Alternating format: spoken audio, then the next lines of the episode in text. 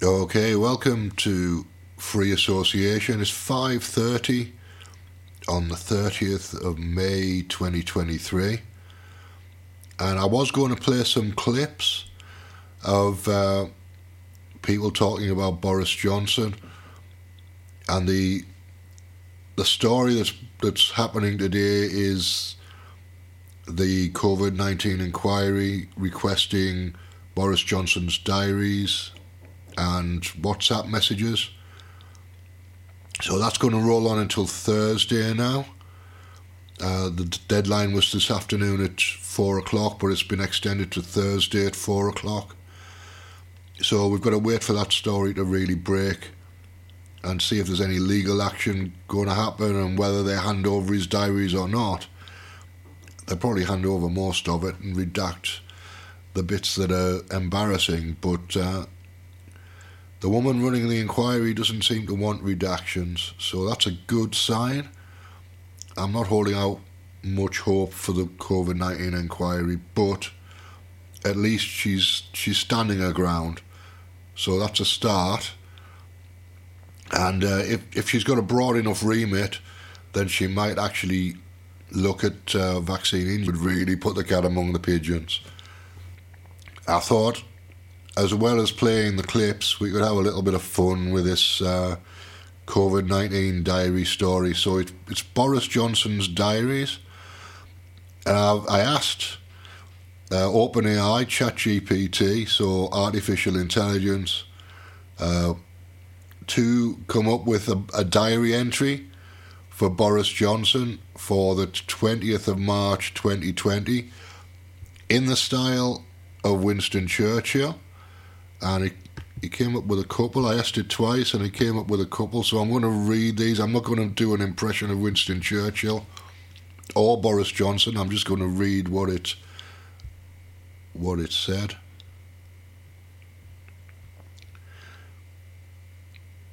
And actually, the first one's disappeared now, which is strange, but the second one's still there.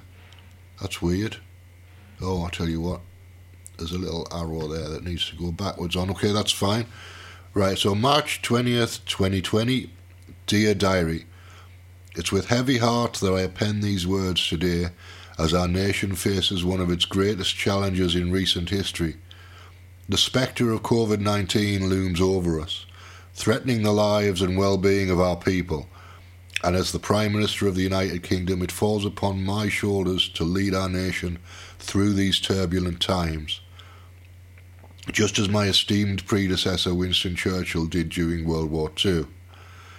Much like Churchill, I find solace in the power of words and the indomitable spirit of our people. The enemy we face today may not be as visible a visible foe like that, like the Luftwaffe. But make no mistake, it is equally insidious. It is a silent, invisible adversary that has infiltrated our shores, spreading its contagion and wreaking havoc on our society. And keep in mind that Boris Johnson used to practice Winston Churchill speeches in front of the mirror when he was a child, so he's always wanted to be Winston Churchill. And he got his opportunity. So if imagination doesn't create reality, how do you account for Boris Johnson being his reality? So Churchill once said, difficulties mastered are opportunities won. And so we must rise to the occasion and confront this crisis head on. Just as he rallied the British people with his stirring speeches, I too must inspire and unite our nation in this fight against COVID 19. Our strategy diary centres around a concept called flattening the curve. It involves implementing strict measures to, short, to slow the spread of the virus, thereby reducing the burden on our healthcare system and saving countless lives. Churchill himself understood the importance of strategic planning and adaptive tactics in times of crisis, and we are employing similar principles today. I have addressed the nation, urging them to adopt social distancing measures, to stay at home whenever possible, and to protect the vulnerable members of our society. the sacrifices we're asking our citizens to make are significant, but they're necessary to ensure the welfare of all. We're mobilising our healthcare professionals, increasing the increasing testing capacity, and investing in research for a vaccine. So this is very detailed for artificial intelligence, and it's very specific to one day in 2020. And I, I asked it to include flattening the curve and Churchill. So it's done what I've asked it to do, but I'm interested in the fact that it's come up with a diary entry that's very specific for that day, or seems to be, at least. So I don't know whether it whether it's just it's just me reading that into it, but I, I did ask for a diary entry for the twentieth of March 2020, and it seems to have done that based on the information that was available at that time. Anyway, I'm not going to read it all. There's another there's another three paragraphs of that stuff. It's all Churchillian, and that's just the first one I asked it to do. It did it did a variation on a theme the second time. It was roughly it was, it was quite similar, and it's always hedging its bets. This artificial intelligence business. It's always this and that, and uh, it never picks one one thing. It's always hedging its bets. Anyway, that was what it came up with. I was I'm quite impressed with ChatGPT. It has to be said. It's fun. It came up with a tribute to Tina Turner in the style of Chaucer last week for me because I asked it to, and I was reasonably impressed with that as well. So I'm going to have fun with with ChatGPT. I think I'm going to keep posting these these things. If they if they look good, I'm not. I'm just having fun with it. I'm not saying it. I'm not saying it's not going to take over the world and kill everybody. I'm just having fun with it. All right. Don't come down on me like a ton of bricks because I'm playing with artificial intelligence. Please use a bit of common sense about it. We're not putting it in charge of nuclear power stations. Unfortunately, uh, you think about uh, COVID 19 and artificial intelligence. It was artificial intelligence that came up with the model of the virus in the first place. Well, it's a model based on a model based on a model based on a model. So it's just a, a collection of bits of protein, basically, that generated by a computer.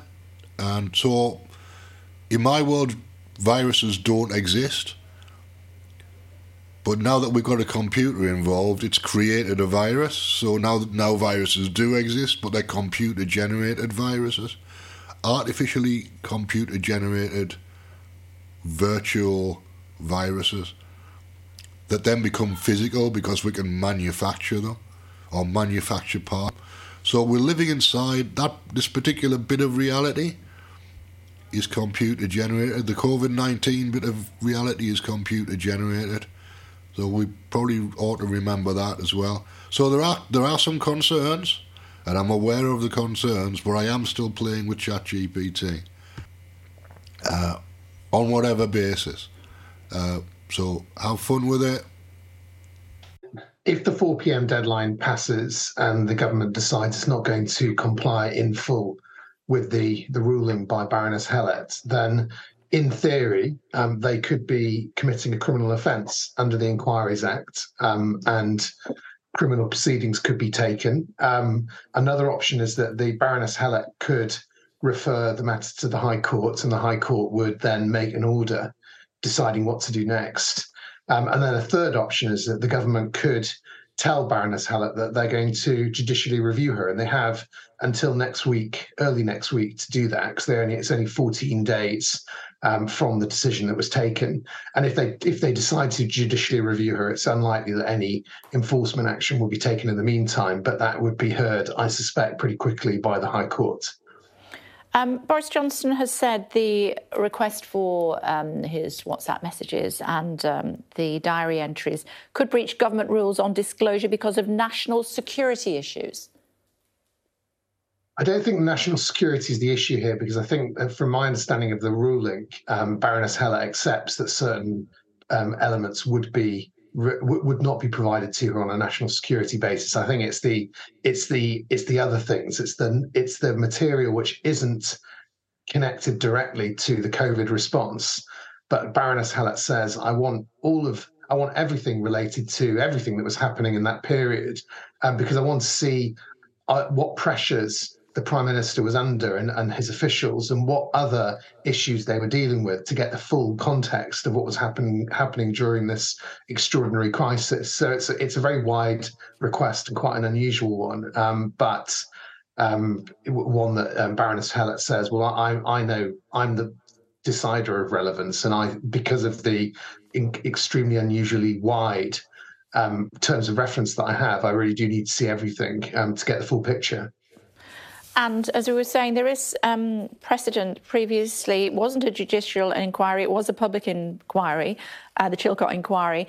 But uh, the committee um, was told that it would be able to request any British document and call on any British citizen to give evidence. But we were just um, debating that with our previous contributor, saying that that was back in 2009. That was before WhatsApp messages. People are much more um, uh, easy to speak to each other, much more um, open, one might say, uh, with each other on something like WhatsApp. Does something like that need to be taken into account?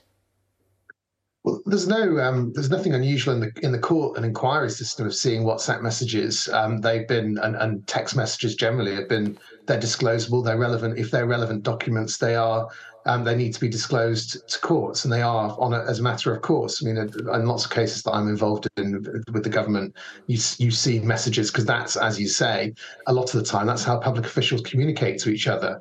The the, the sort of wider question is in the context of a of an all-encompassing emergency response, which the pandemic was. It was a very, it wasn't a usual sort of public issue where there would be parcels of time and meetings devoted to it. It was, you, will remember, it was, it dominated the news, it dominated everything for two years. Um, you could barely um, get do anything else without it involving COVID. And I think when you've got a series of WhatsApp messages between government officials during that period, um, a lot of it will be relevant because of context. But also, I think the other thing that, that Baroness Hallett is worried about is that she's not, if the government decides what's unambiguously irrelevant, which is the words that it's using, um, it's going, she doesn't trust that that will encompass everything she needs. So, in the example, what they did to prove to her, to try and prove to her that they were doing a good job, they, they provided a, a short section of messages, which was unredacted,